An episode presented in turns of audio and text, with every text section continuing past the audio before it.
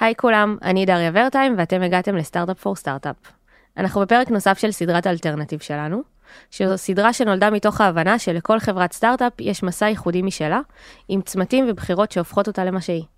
בכל פרק בסדרה אנחנו מדברים עם יזם או יזמת אחרים, במטרה ללמוד על הדרך שבה הם בחרו, ומה כל אחד ואחת מאיתנו יכולים לקחת ממנו. אז בפרק היום אנחנו נדבר על הקמה וצמיחה של חברת bootstrap, שלמי שלא מכיר את המושג, מדובר בחברה שרצה במימון עצמי ללא גיוס משקיעים חיצוניים. ולטובת העניין, כאן איתנו אלון גמזו, היי אלון. היי דריה. אתה מייסד ושותף ומנכ"ל של ראונד פורסט, שאני אגיד בכמה משפטים מה אתם עושים, אז אתם פלטפורמה לשיפור חוויית הצריכה ברשת, שהיום עוברים דרך ההמלצות שלכם בעצם 40 מיליון משתמשים בחודש, שמבצעים רכישות בשווי של מעל 1.5 מיליארד דולר. וכל הדבר הזה זה כשאתם בסך הכל 45 עובדים ומעולם לא גייסתם כסף, נכון? אה, נכון, כן. אוקיי. אז היום אנחנו נדבר על המסע והבחירה שלכם כחברה שלא לגייס הון חיצוני בעצם, אה, ולגדול ולהמשיך גם היום לצמוח בזכות רווחי החברה, שזה מסע שאולי הוא טריוויאלי לעסק, אבל אה, בעולמות של הסטארט-אפ זה מאוד מאוד לא אופייני. נתחיל? יאללה. Startup for startup for startup for startup.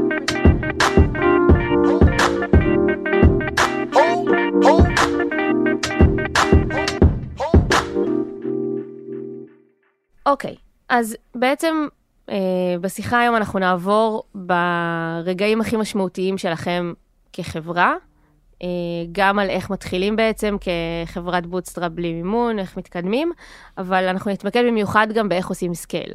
כחברת bootstrap, שזה, אני חושבת שזה במיוחד מה שייחודי לכם, ואנחנו לא רואים את זה כל כך בנוף של הסטארט-אפים היום. אז בואו נתחיל קודם כל אה, רגע במי אתם, תספר בכמה משפטים אה, מי אתם היום. אחלה. אז אה, אנחנו Roundforest. אה, אנחנו פותרים בעיה שכל אחד אה, יכול להתחבר אליה לפעמים. אה, אנחנו רוצים אה, לקנות משהו חדש uh, הביתה, זה יכול להיות uh, כיסא מחשב או טלוויזיה או מיקרוגל או הרבה מאוד uh, החלטות כאלה שאנחנו צריכים לעשות uh, בחיים שלנו מדי פעם. Uh, והיום זה, זה יכולה להיות חוויה קצת מעייפת, יש מבחר שרק גדל, אינסופי, של מבצעים, מוצרים, ברנדים, חנויות, uh, ואנחנו פותרים את הבעיה הזו, uh, זו המשימה שלנו, לעזור לאנשים לקנות יותר בקלות ויותר בביטחון. מעולה. אז בואו נחזור אחורה בזמן, קמתם בעצם לפני שמונה שנים, נכון? כן, נכון. בוא תספר קצת איך מתחילים, אה, איך נראתה ההתחלה שלכם ו- ואיך ידעתם שאתם לא רוצים לגייס כסף בעצם. אז כשאנחנו התחלנו די מהר, אה, הרגשנו שיש פוטנציאל, הכרנו את התחום שלנו די טוב, את עולם ה e-commerce, וגם עוד לפני זה עבדנו ביונתן, שותף שלי ואני, אה, בעולמות אה, של דאטה ו machine learning, אה, ודי היה לנו תחושה שאם נשתמש, נביא גישה כזו של יותר אוטומציה, יותר אה, אה, שימוש במידע כדי אה, לעזור לצרכנים בעולם ה e-commerce, אז אה, יש פוטנציאל. אה, ובהתחלה פשוט התחלנו לעבוד, כאילו היה לנו את, ה, את הידע ואת הכלים, ופשוט התחלנו לעשות אה, ניסויים ודברים בעצמנו.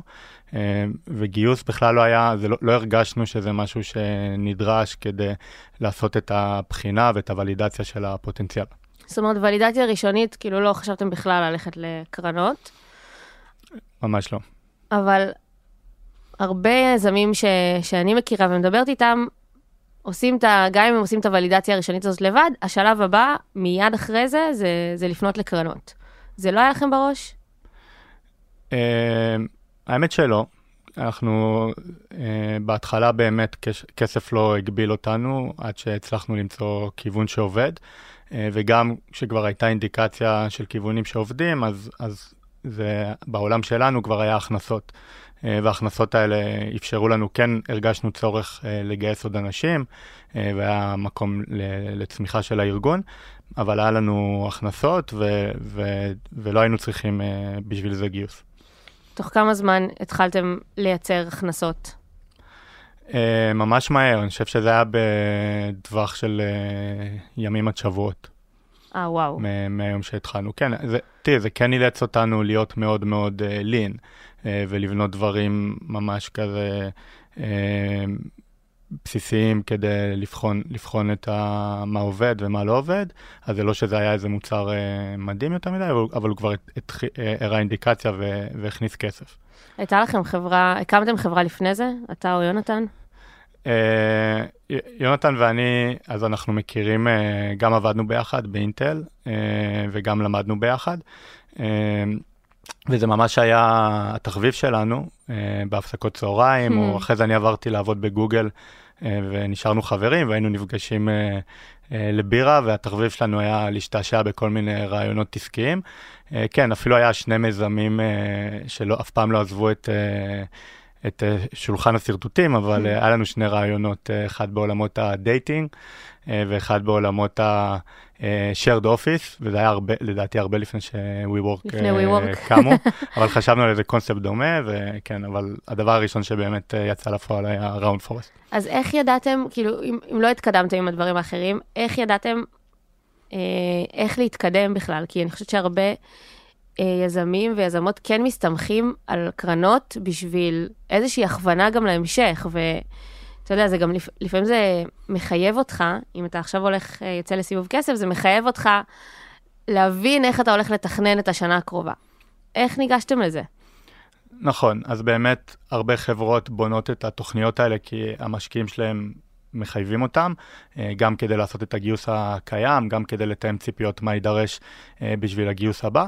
לנו יש גם אילוץ שמחייב אותנו לתכנן, אבל הוא האילוץ של הצמיחה של החברה. אנחנו מבינים שאנחנו חייבים אה, לתכנן נכון כדי שהחברה תמשיך אה, להצליח ולצמוח. אה, אז אנחנו עושים אותו דבר, רק עם אה, מטרה שונה, לא כדי לשכנע אה, משקיעים, אלא בשביל הת- התכנון הנכון והטוב של החברה, ובשביל תקשורת טובה בחברה. זה מאוד מאוד עוזר לנו שכל הצוותים, בטח עכשיו שהחברה גדולה, מבינים לאן החברה הולכת, וכל אחד מבין מה החלק שלו, מה התפקיד שלו מהתמונה הגדולה. זה קריטי לצמיחה ולהצלחה שלנו. אז תכף אנחנו ניכנס גם לפרטים של איך באמת עושים את זה, אבל זה נשמע לי באמת שה mindset הזה של להיות lean, שאמרת שהתחלתם איתו, שזה נשאר איתכם לאורך כל הדרך. כאילו אם אתם עכשיו 47 עובדים, אה, ואתם, החברה עצמה היא בסקייל, זאת אומרת ההכנסות, הלקוחות, אז זה משהו שחייבים להחזיק בראש כל הזמן. כן, אני חושב שחדשנות תמיד אה, דורשת אה, חשיבה שהיא לינית, כי אנחנו חיים בעולם של אה, חוסר ודאות, ואנחנו לא יודעים מה יצליח, אז ככל שאנחנו, וגם האמת היא שרוב הדברים וההנחות לא מצליחים, זו, זו האמת אה, של החיים, אז ככל שאנחנו נבחן דברים אה, אה, יותר מהר, נוציא אותם החוצה כשהם אה, לא מבושלים, אנחנו נקבל אינדיקציות יותר טובות מהמשתמשים שלנו ונראה מה עובד. אז כן, אני חושב שהיום מצד אחד החברה, אם בהתחלה יכולנו בזמן נתון אה, רק לבחון ולידציה אחת או שתיים, היום יש לנו אה, הרבה צוותי מוצר, והם במקביל, כל אחד אה, בוחן בעולמות שלו אה, דברים חדשים, אבל עדיין אנחנו משמרים את אותה גישה של לעשות את זה כמה שיותר לין, שמאפשר לנו יותר למידה ויותר השתפרות. אתה חושב שזה השפיע על ההתקדמות שלכם, על קצב ההתקדמות שלכם בהתחלה? כי בסוף, אני מניחה ש... אני לא יודעת כמה הכנסות היו לכם, אבל מן הסתם זה פחות מכמה מיליונים עכשיו שקרן שמה על ההתחלה של אה, סטארט-אפ, אז יש לכם פחות אה, מרחב, מרחב טעות. אמ, כן, אני, אני חושב ש... בעיניי לא. התשובה היא לא, אני לא חושב שזה האט אותנו. אני חושב שכסף הוא לא פתרון להכל. זה קצת, קצת כמו אה, צמח, שאם תשקיע אותו ביותר מים הוא לא יצמח יותר, נכון? הוא ינבול. ינבול. אה, אז אני חושב שהרבה פעמים אה, יש ויש, כן? יש, צריך, צריך להיות מאוד אה, חכמים לגבי זה. לפעמים בשלבים שאתה מנסה לפצח product market fit, אתה עוד מנסה ללמוד את, ה, את השוק, לבחון מה עובד. הרבה פעמים הדבר שהכי נדרש זה סבלנות, תשומת לב. אה, אה, ש- אה, כסף לפעמים רק יכול אה, בעיניי לעשות אה, רעש. ברגע שכבר פיצחת product market fit ואתה מאוד בטוח בכיוון, אז הרבה פעמים אה, אתה חייב אה, לרוץ קדימה, ואז כסף כן, אה, כן יכול אה, לעזור בזה. אה, אני חושב שכסטארט-אפ אנחנו מאוד מאוד שמים לב לזה, מתי אה, אנחנו צריכים לרוץ קדימה ומתי לא, דווקא אה, צריך את הזמן ואת השקט אה, לנסות דברים. מהמם. רציתי לשאול גם על המתחרים שלכם, כי בעצם עוד משהו מאוד מאוד קריטי, אני חושבת במיוחד בהתחלה של סטארט-אפ, זה גם להבין איפה אתה נמצא ביחס לשוק. ואני מתארת לעצמי שיש לכם מתחרים, ושהמתחרים האלה כן גייסו כסף. אז איך אתם כן מצליחים להישאר תחרותיים ב, בשוק כזה שהוא, שהוא, שיש בו גם כנראה הרבה אלטרנטיבות, והם אולי, יש להם יותר גב. כן, אז אנחנו בשוק אחד התחרותיים לדעתי שיש באינטרנט, אה, יש המון המון שחקנים גדולים, חברות מאוד גדולות שהיו שם הרבה לפנינו. אה, בין השאר גם גוגל ואמזון הם שחקניות מאוד משמעותיות בתחום שלנו, ויש עוד באמת המון המון שחקנים נוספים. אני חושב שהמפתח הוא להתמקד במשתמש, בכאב שלו, ולהיות, זה טוב להבין מה, מה המתחרים עושים, אה, אבל בעיניי, שוב, כאילו זה קצת מה שאמרתי קודם, אה, להיות ממוקד על, אה, על product market fit, זה דברים ש, שלוקחים בעיקר תשומת לב וצריך זמן אליהם. ואני חושב שככל שאנחנו על זה וממוקדים בחדשנות שמבינה באמת את הכאב של המשתמשים שלנו, אז אנחנו זזים הרבה יותר טוב מהמתחרים, גם כאלו שהם חברות ענק עם הרבה מאוד כסף. ואני גם אגיד שגם לנו יש, כאילו, אנחנו, נכון שקמנו כבוטסטראפ, אבל uh, אנחנו חברה היום עם, עם משאבים uh, שאולי לא מגיעים מגיוס, אבל uh, יש לנו הרבה משאבים, גם ביחס למתחרים שלנו. האתגר הוא, בעיניי תמיד הוא לא עוד משאבים, אלא להשקיע את המאמצים בצורה חכמה ונכונה. זה בדרך, זה, זה האתגר שאני מרגיש. אז אני, אבל אני כן חושבת על ההתחלה, ואני אומרת, כאילו, אתם, אתם, סבבה, התחלתם לייצר הכנסות, אם אתם רוצים כן לגדול ו, ולהתמקד במוצר ולפתח אותו, אז אתם, אולי הפוקוס שלכם צריך להיות כל הזמן על לקבל, על לייצר עוד ועוד ועוד הכנסות, ואולי זה מסיט את הפוקוס מדברים אחרים. לא? כאילו, כן. סתם לדוגמה, כן. מה שעולה לי בראש זה שחברה אחרת ת, תשים עכשיו אה, את כל הפוקוס שלה על לגייס המון אנשי מוצר, או על המון המון המון שיווק, שלא בהכרח אתם יכולים uh, כרגע לעשות. כן, אז אתה יכול להישאב, אני חושב שזה נכון לכל חברה, אתה תמיד יכול להישאב uh, לקיים, אה, כי הוא תמיד נורא צועק, והלקוחות יש להם אה, אה, דברים ודברים כאלה. אני מניח שזה נכון לכל חברה, לא רק לבוטסטראפ. כן. ואתה רוצה לראות שאתה לא רק נשאב לקיים, אלא שיש לך איזשהו חזון. ושחלק משמעותי מהמשאבים שלך הולכים אליו, לחדשנות ולפתור דברים חדשים. אמ, אני לא יודע אם זה בגלל שאנחנו בוטסראפ, אבל זה בטוח משהו שהוא מאוד נוכח בתרבות שלנו. אנחנו מאוד אה, שמים על זה את הדגש, אנחנו כל צוות ממש... אה, ב-OKR שלו ממוקדים על uh, צמיחה, וזה תמיד איזשהו רטרוספקטיב שאנחנו עושים uh, בסוף כל רבעון, כמה הלך לתחזק את הקיים ודברים אה, כאלה, וכמה הלך לחדשנות ודברים חדשים, ואני מסכים איתך, זה, זה מאוד מאוד חשוב אה, לשים לב לזה. זה נשמע לי ש... אם אתם הולכים, אם הולכים על bootstrap ו, ו, ואתם מאמינים בזה עד הסוף, ושזאת הגישה ש, שאתם רוצים, אז צריך איזשהו מצפן פנימי נורא חזק, כי מרגיש לי שבאמת קרנות או גורמים חיצוניים זה הרבה פעמים הדברים שיכריחו אותך לבנות את החזון הזה, או, או לתכנן קדימה, אז זה, אתם צריכים להיות עם, עם המון ביטחון בדרך שלכם, נכון? כן, אז תראי, ש- שני דברים. קודם כל, כן, צריך הרבה ביטחון uh, בדרך שלך, אני חושב שזה, שזה תמיד נכון כדי להצליח. Uh, אני תמיד אומר שאני הבוס הכי קשוח של עצמי. uh, אז uh, כאילו, וזה נראה לי נכון לכולם, כן, אני חושב שזה תמיד מגיע ממוטיבציה עצמית אה, של להצליח, זה נכון לאנשים וזה נכון לחברות. תמיד זה, זה כנראה יותר חזק מאיזושהי מוטיבציה של מישהו אחר שאומר לך, תעשה יותר חזק או נכון. משהו כזה. וכן חשוב לי להגיד שאנחנו, זה לא שbootstrap, זה לא שהקמנו את החברה ואמרנו, האני מאמין שלנו הוא bootstrap. האני מאמין שלנו הרבה דברים אחרים, אבל bootstrap הוא, הוא אמצעי, הוא לא, הוא לא מטרה. אה, כל עוד אנחנו מרגישים, ואני חושב שזה גם קצת פריבילגיה אה, בתחום שלנו, זה לא נכון בכל תחום, אה, לא בכל תחום יש לך מקור הכנסה מהיר כמו שהיה לנו. אבל בכל מקרה, כל עוד אתה מרגיש שאתה יכול לצמוח ולהצליח ולממש את הפוטנציאל בלי צורך לגיוס, אז אני חושב שאין צורך לעשות את זה. זה גיוס לוקח זמן ומשאבים, ו, ו, ואפשר להשקיע אותם במקומות uh, אחרים. אבל בראונד פורסט, כשנרגיש שגיוס יכול לעזור לנו uh, לממש את הפוטנציאל יותר מאיך שאנחנו מצליחים היום, אז זה לגמרי על הפרק. אני חושב שנשמור על אותם עקרונות וגישות ש, שכבר פיתחנו בתרבות שלנו, אבל זה לגמרי אופציה ש... שרלוונטית, וכנראה גם רוב הסיכויים הייתי אומר שהיא תקרה באיזשהו שלב.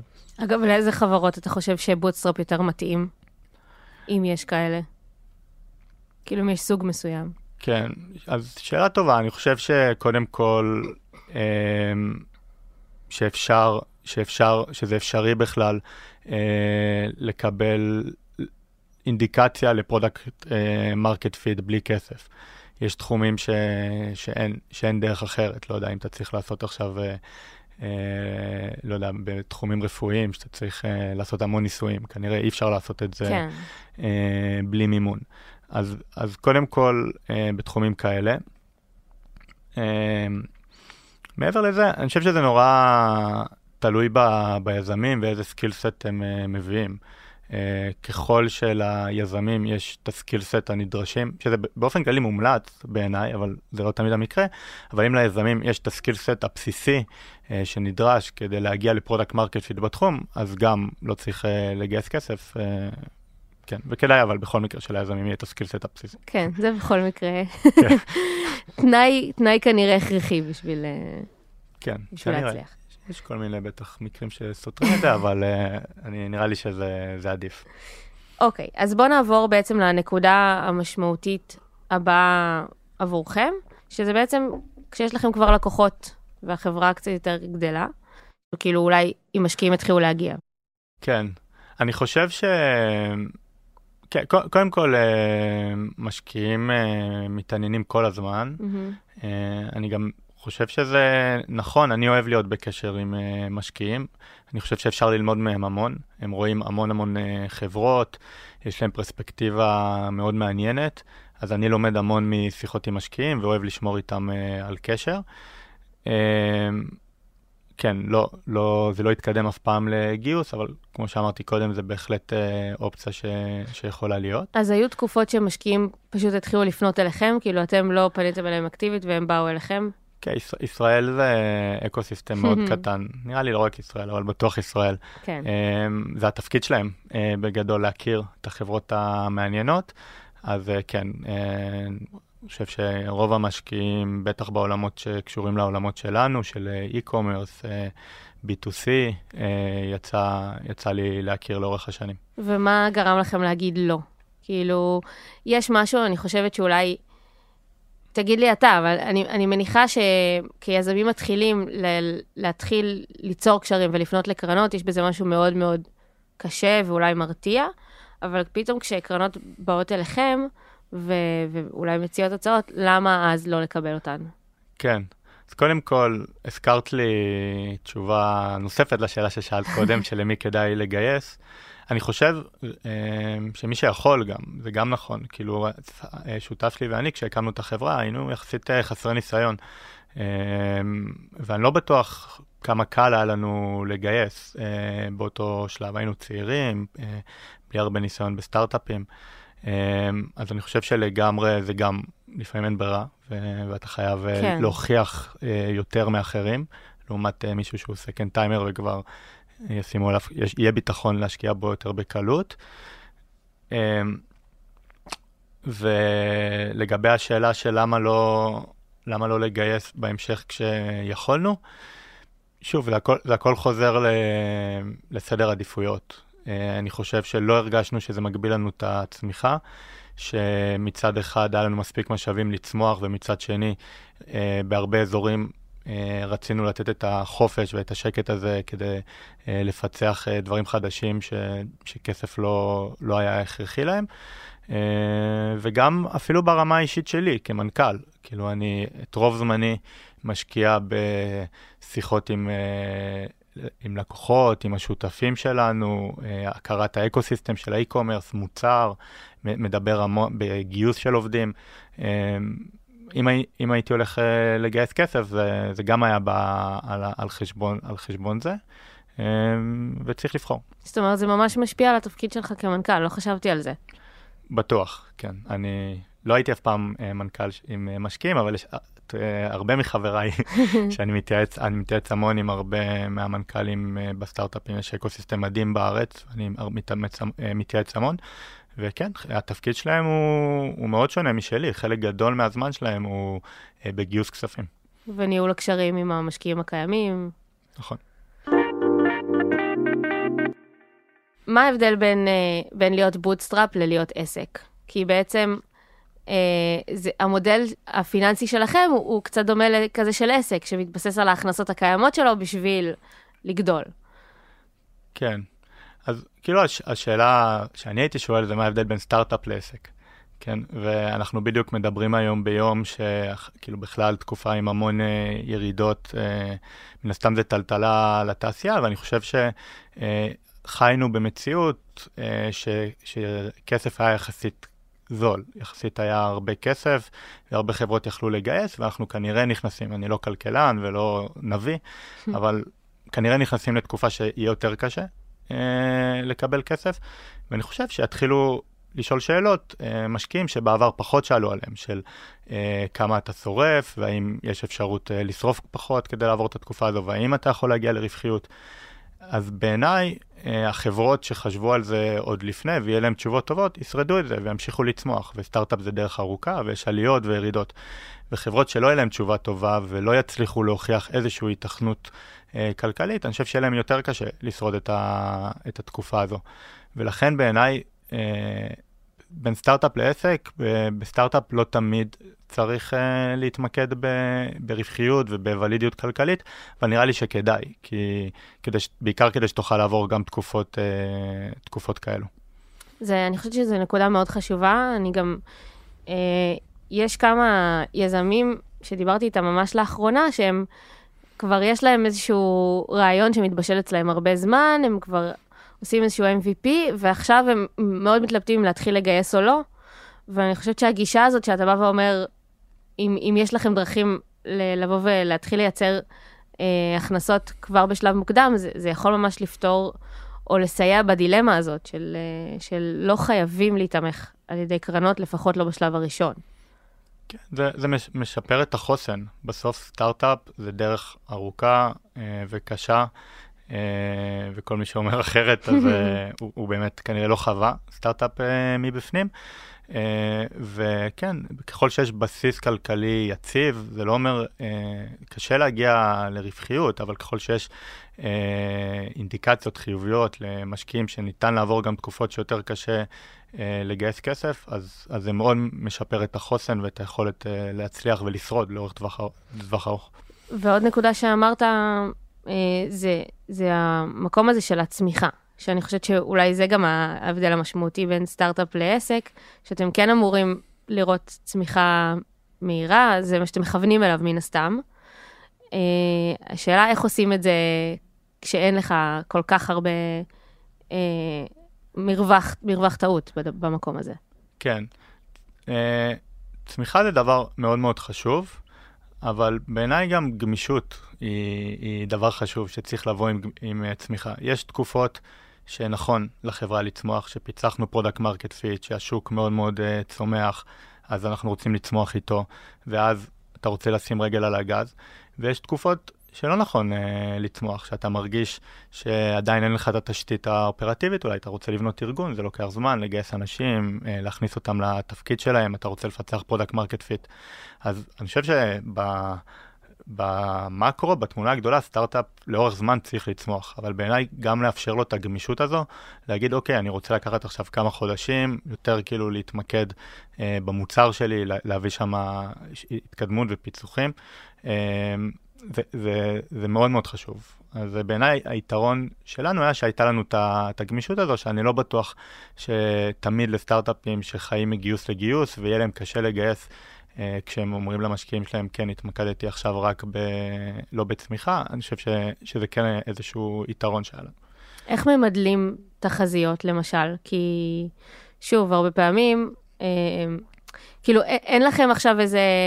אתם לא יכולים להג- להגיד, אוקיי, גייסנו עשרה מיליון, וזה מה שנעשה איתם. אתם בעצם מסתמכים רק על מה שיש לכם עכשיו, ומה שאתם מניחים אולי ש, שתכניסו בחודשים הקרובים, אז איך עושים את זה? כן, אז קודם כל אנחנו די טובים, אה, אנחנו תמיד, אה, אנחנו עושים תחזיות ואנחנו תמיד אה, עומדים בהם, לרוב גם מנצחים אותם. ואני אני חושב שבאותה צורה אנחנו מסתכלים על, אה, על אה, כל ההכנסות שלנו, מחליטים אה, איך אנחנו רוצים לחלק את העוגה, איפה להשקיע את המשאבים. האמת שממש אפילו עכשיו אנחנו תוך כדי תהליך כזה בהנהלה. של, של החברה, של חשיבה קדימה. אה, אני, אני חושב שההבדל בעיניי הוא שכשאתה עושה את זה כלפי קרן, אז זה עם מטרה מסוימת. המטרה היא לשכנע אותם להשקיע בך. אה, ויש קרנות שונות עם אה, מאפיינים שונים, עם דינמיקות שונות. אצלנו המטרה היא מאוד מאוד ברורה, הצלחת החברה. אין, זה לא כדי אה, להראות את... אתה יודע, יש יש כל מיני סטארט-אפים שגייסו כסף, ו- ואחד מהדברים שהם צריכים להראות זה שהם הוציאו את הכסף הזה, נכון? כי אתה לא יכול לבוא ולגייס שוב אם לא הוצאת את הכסף הזה. נכון. וזה יוצר, זה יכול ליצור אה, בזבוז לפעמים לאו דווקא ממוקד. אתה אומר, טוב, אני חייב, אה, ועכשיו נגיד קשה לגייס אה, עובדים, כי זה שוק אה, מאוד תחרותי, אז אני, לא יודע, אני, אני אמצא דרך אחרת לגייס, להוציא את הכסף הזה. אז דברים כאלה יכולים לקרות, אה, ואצלנו אין את זה, אנחנו בטוח אה, משקיעים את הכסף במקומות שאנחנו מאמינים ש... שהם נדרשים. אתה מרגיש שזה משפיע גם על הצורה שאתם מגייסים עובדים? על הקצב, על, אה, על הקמפיינים של גיוס אולי שאתם עושים? כן, זה, זה בטוח משפיע. אני חושב שנגיד אחד ה... האתגרים שהתמודדנו איתם זה בהתחלה, זה כשאתה מגייס עובדים, אז קרן שהשקיעה, זה, זה נותן להם איזשהו ביטחון, אה, איזושהי אינדיקציה, למרות שזה לא תמיד באמת אינדיקציה, כאילו אפילו יש הרבה חברות שמשקיעים בהן קרנות ולא מצליחות בסוף, אבל זה עדיין נותן איזושהי ולידציה. אה, אני חושב ש...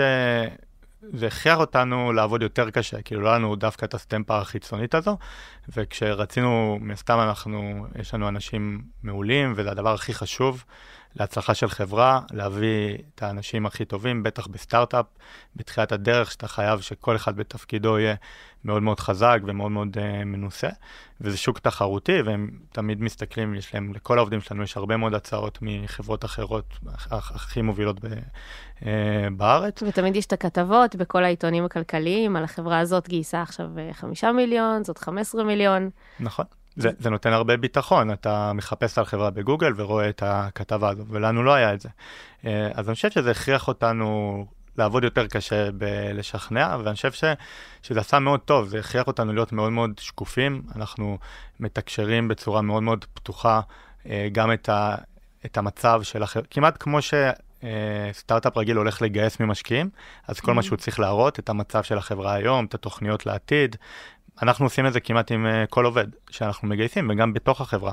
אנחנו כל הזמן uh, uh, מאוד פתוחים ומשתפים את האנשים בדברים האלה, וזה משהו שהוא מאוד מאוד uh, חזק בתרבות שלנו, והוא בטוח, חלק מזה זה תוצר של bootstrap והקושי לגייס בלי סטמפה של קרן חיצונית. זאת אומרת, זו דרך לתת להם ביטחון. לגמרי. Uh, לייצר uh, אמון וביטחון, שזה הדבר הכי חשוב בעיניי, uh, בחברה, עם העובדים שלך, עם הלקוחות, אין דרך יותר טובה משקיפות. וכן, זה, זה מחייב אותך להיות ברמה מאוד גבוהה של שקיפות ו- ולעבוד בזה. זה משהו שאני מאוד מאוד עובד בו, בכל הזמן לתקשר בצורה מאוד מאוד טובה לעובדים כל מה שקורה. גם באמת אמרת לקוחות, וזה, וזה גם נקודה. ו- ואולי אנחנו קצת עוברים לחלק של, ה- של ה scale, אבל בעצם אני, אני חושבת גם על, uh, על Monday והמסע שלה. Uh, יש, אני, אני חושבת שהגיוסים של Monday אפשרו לה גם להיראות רצינית יותר באיזשהו מובן, למוצר להיראות אה, קרדיבילי יותר, אחרי הגיוסים הגדולים. אז איך זה משפיע אצלכם, כשאין לכם באמת את ה... כאילו, מול עובדים, אתם יכולים להראות אולי תחזיות קדימה, איך זה נראה מול לקוחות? אז אנחנו B2C, אה, שזה יתרון, אה, זה פחות כאילו אה, מעניין אותם. אני חושב שכן מאוד חשוב לנו לבנות אמון עם הלקוחות שלנו, וזה קורה בסוף על ידי זה שאתה באמת מתמקד בלתת את ההמלצות הכי טובות ואתה מאוד שקוף לגבי איך הגעת להמלצות. אז ככה אנחנו בונים אמון עם, ה... עם המשתמשים שלנו. יש לנו גם שותפויות עם החברות הכי גדולות בעולם. אמזון, אי-ביי, וולמארט, אנחנו עובדים איתם מאוד מאוד צמוד ומאוד קרוב כבר הרבה שנים. אמ, אני חושב שגם, כאילו, בהתחלה זה התחיל, תכף זה קצת כמו סטארט-אפ עם המערכת היחסים שלו עם, עם משקיעים, שאני חושב על זה. כאילו, בהתחלה פשוט אה, גדלנו, והם ראו את הערך שאנחנו נותנים להם, וזה פתח לנו את הדלת לשיחות עם אנשים יותר בכירים שם, כי זה, כי זה לא קל, יש המון המון שחקנים בתחום שלנו, והם לא מדברים עם השחקנים הקטנים. ואז בדיאלוג, תמיד הקפדנו לשמור על המון המון אה, תקשורת פתוחה, אה, שקיפות, גם בתקופות של עליות, תקופות של ירידות, עברנו איתם הרבה מאוד תקופות, קורונה, דברים כאלה. וזה בסוף יוצר את האמון הזה ומחזק את הקשר, אז יש, יש לנו קשר מאוד מאוד קרוב עם, ה, עם החברות האלה. כן. כן, אז אתם מביאים את השקיפות הזאת ב... מול הלקוחות, ולא בהכרח דרך עכשיו כתבות בעיתונים או... או דיווחים על, על גיוסים. כן, אני, אני לגמרי, אני חושב שהיום בתעשייה שלנו, כל השחקנים הגדולים מכירים אותנו פשוט מתוך uh, מערכת יחסים ותוצאות שאנחנו מראים להם.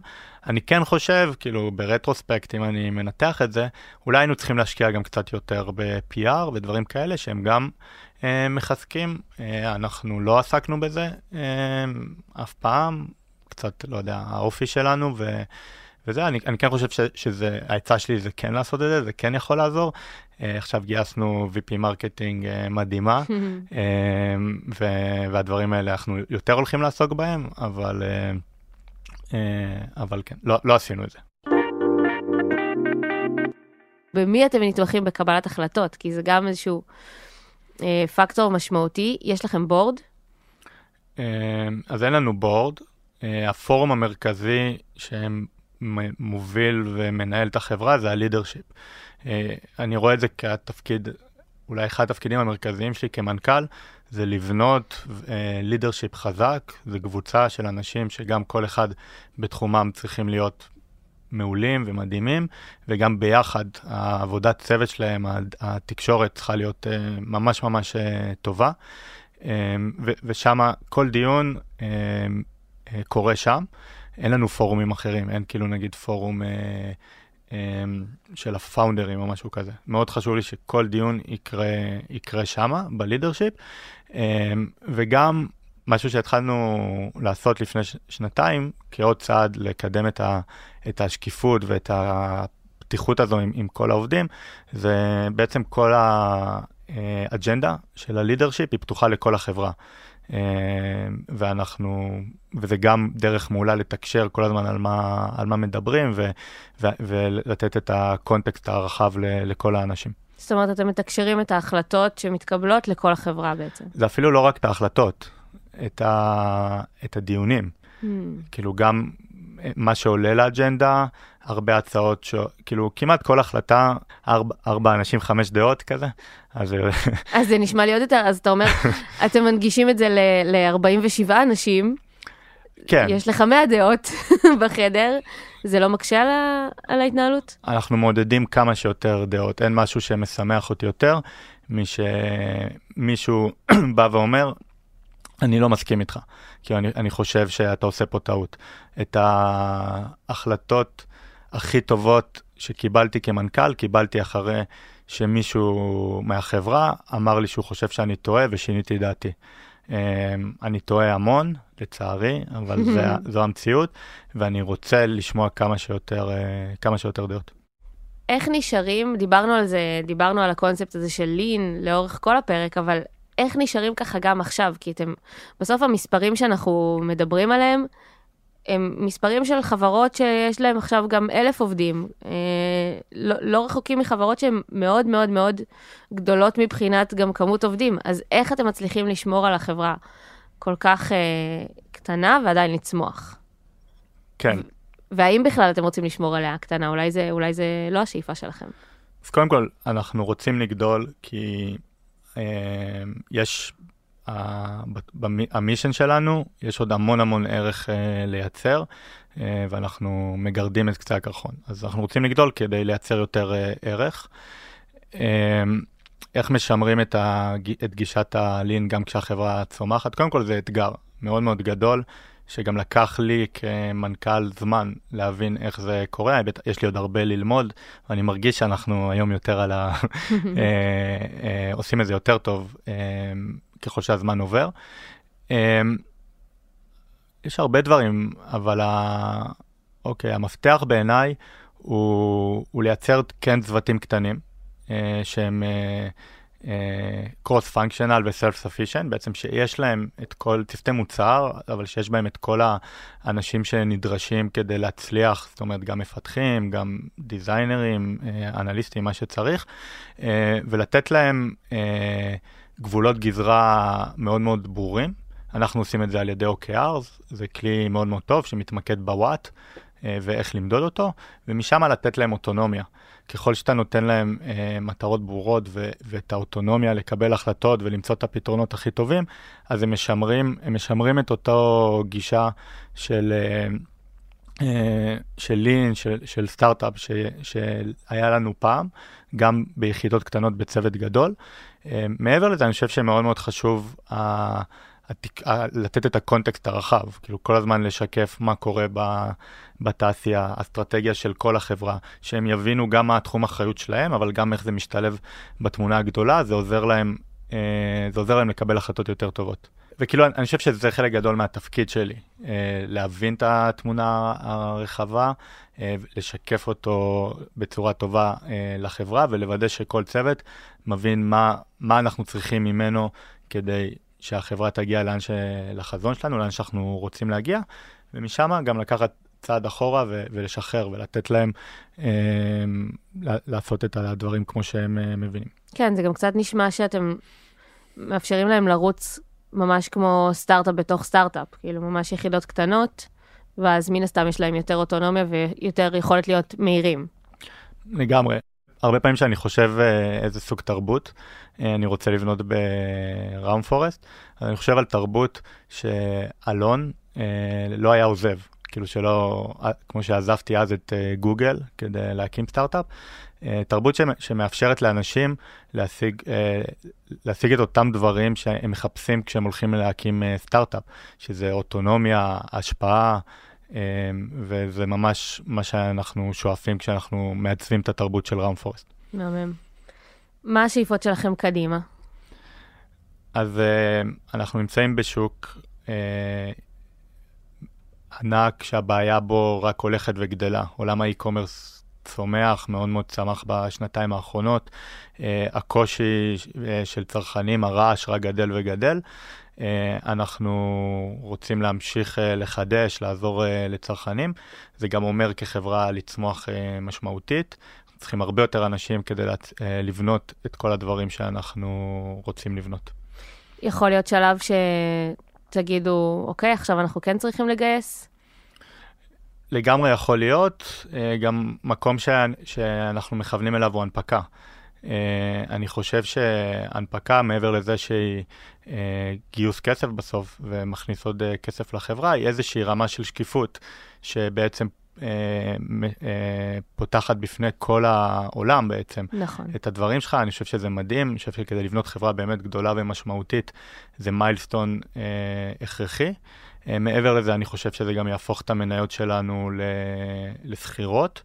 אה, גם היום תגמול של אופציות הוא סופר משמעותי, והוא רכיב מאוד מאוד משמעותי שאנחנו נותנים לכל עובד, ברגע שזה גם אה, מניה, שיותר קל להבין את השווי שלה, זה הופך להיות איזשהו מטבע שאתה יכול לתגמל איתו עובדים, ולדעתי זה התגמול הכי טוב, אז אה, משני משתי הסיבות האלו, אה, הנפקה זה גם משהו שמעניין אותנו. נכון, זה, האמת שזו נקודה שלא חשבתי עליה, שבעצם ב, בסטארט-אפ שכן מגייס כסף, אז גם קל להעריך את שווי החברה, יש שווי לפי, לפי גיוס הכסף, אז, וזה מאפשר לעובדים להבין מה האופציות שלהם שוות ומתי הם יוכלו לפגוש אותם. איך בכלל, אה, אתם מעריכים את שווי החברה שלכם? אתם ניגשים לדברים כאלה? זה, זה משהו שאתם מדברים עליו? כן, לגמרי. אז אני חושב שזה נכון, הדרך הכי טובה כנראה לדעת שווי של חברה זה חברה ציבורית. כי גם חברה שגייסה כסף, אה, אנחנו רואים את זה עכשיו, כנראה הגיוס האחרון, כרגע לפחות, הוא לא, הוא לא רלוונטי. נכון. אה, אנחנו מעריכים את השווי של החברה, אנחנו אה, מתקשרים את זה מאוד בפתיחות לעובדים, איך, איך הגענו לשווי הזה. אנחנו כן משתמשים גם בגורמים אה, שלישיים, אה, third party כאלה, כדי, כדי לבנות את זה, וכן, הכל נעשה בשקיפות ופתיחות מאוד גדולה מול העובדים, וזה חשוב בעיניי. בסוף אתה רוצה להגדיל את השווי של החברה, וככל שהעובדים חלק מה... אה, סוחבים את זה גם, את האתגר הזה, אז הסיכוי שלך להצליח הוא, הוא יותר גדול, אז אתה רוצה לכרוך אותם במאמץ הזה. אז היינו, אז שאלנו, דיברנו על אה, אם יש מצב שתגייסו יום אחד, דיברנו על הנפקה. אפשרי מבחינתך אה, להמשיך כחברת bootstrap ולהמשיך אה, להמשיך לגדול בלי לגייס? אה, בטח, יש, יש גם הרבה דוגמאות שתומכות בזה. אה, לדוגמה, לפני כמה חודשים Mailchimp נמכרו ב-12 מיליארד דולר, וזו חברה שקמה כ bootstrap ולא גייסה לפני זה אף פעם כסף. אה, יש עוד הרבה דוגמאות, Shopify, GitHub, Atlassian, חברות ענק ש, שקמו ותקופה ארוכה מאוד רצו כ, כ bootstrap, ואפילו בישראל יש עוד כמה דוגמאות, אה, אם אני לא טועה, Lightricks היו תקופה ארוכה, נכון. אה, bootstrap ו... ו Artlist, אני חושב. אז בהחלט, אני חושב ש... שאפשר, אפילו פייסבוק ואפל התחילו והיו תקופה ארוכה bootstrap, אז בטוח שאפשר לבנות חברות ענק ככה. האמת שלא היה לי מושג, אה, אף אחד מהחברות ש, ש, שציינת לא היה לי מושג שהם, אה, שהם היו bootstrap, או שהם עדיין, אה, וזה די מדהים, וזה... אני חושבת שזו נקודה חשובה, וגם זה שאתה אומר את כל השמות האלה, זה שנייה לצאת מה mindset הזה שחייבים לגייס כסף כדי להצליח, אה, כי, זה, כי זה לא בהכרח המצב. אז אולי עם זה באמת ניגש לסיום, אה, ואני אשאל אותך שאלה אחרונה של אם יש יזם או יזמת שמגיעים עכשיו להתייעץ איתך על להקים חברה שהיא bootstrap ואולי גם על, על איך עושים את זה ב scale, מה, מה הדבר הכי חשוב ש, שאתה חושב שצריך לקחת מפה?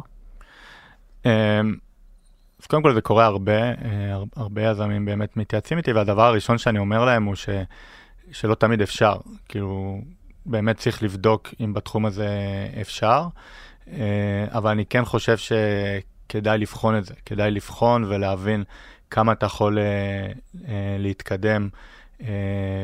גם, גם בלי צורך לגייס כסף. ומעבר לזה, אני חושב שהשיעורים ש, שאנחנו למדנו על כמה זה חשוב שקיפות עם העובדים, כמה זה חשוב תקשורת, כמה זה חשוב אה, לבחון כל הזמן איפה אתה משקיע את את המשאבים שלך אה, ולעשות אה, תעדוף ולין אה, נכון. זה, זה שיעורים שאולי נדרשנו אליהם בגלל שהיינו bootstrap, אבל בכל דרך וערוץ שמישהו בוחר, אני בטוח שזה יעזור, ויעז, אה, וחשוב להצלחה. לגמרי, אני, אני חושבת שהדברים שאתה ציינת במהלך השיחה שלנו, באמת כל המקומות של השקיפות ו, והגדרת חזון וללכת לפי זה ו, ולהגדיר תוכניות קדימה, זה באמת דברים ש, שקורים או שיכולים לקרות בכל, אה, בכל חברה. Monday היא חברה מאוד שקופה, עכשיו כש, כחברה ציבורית בוודאי, אבל גם לפני זה.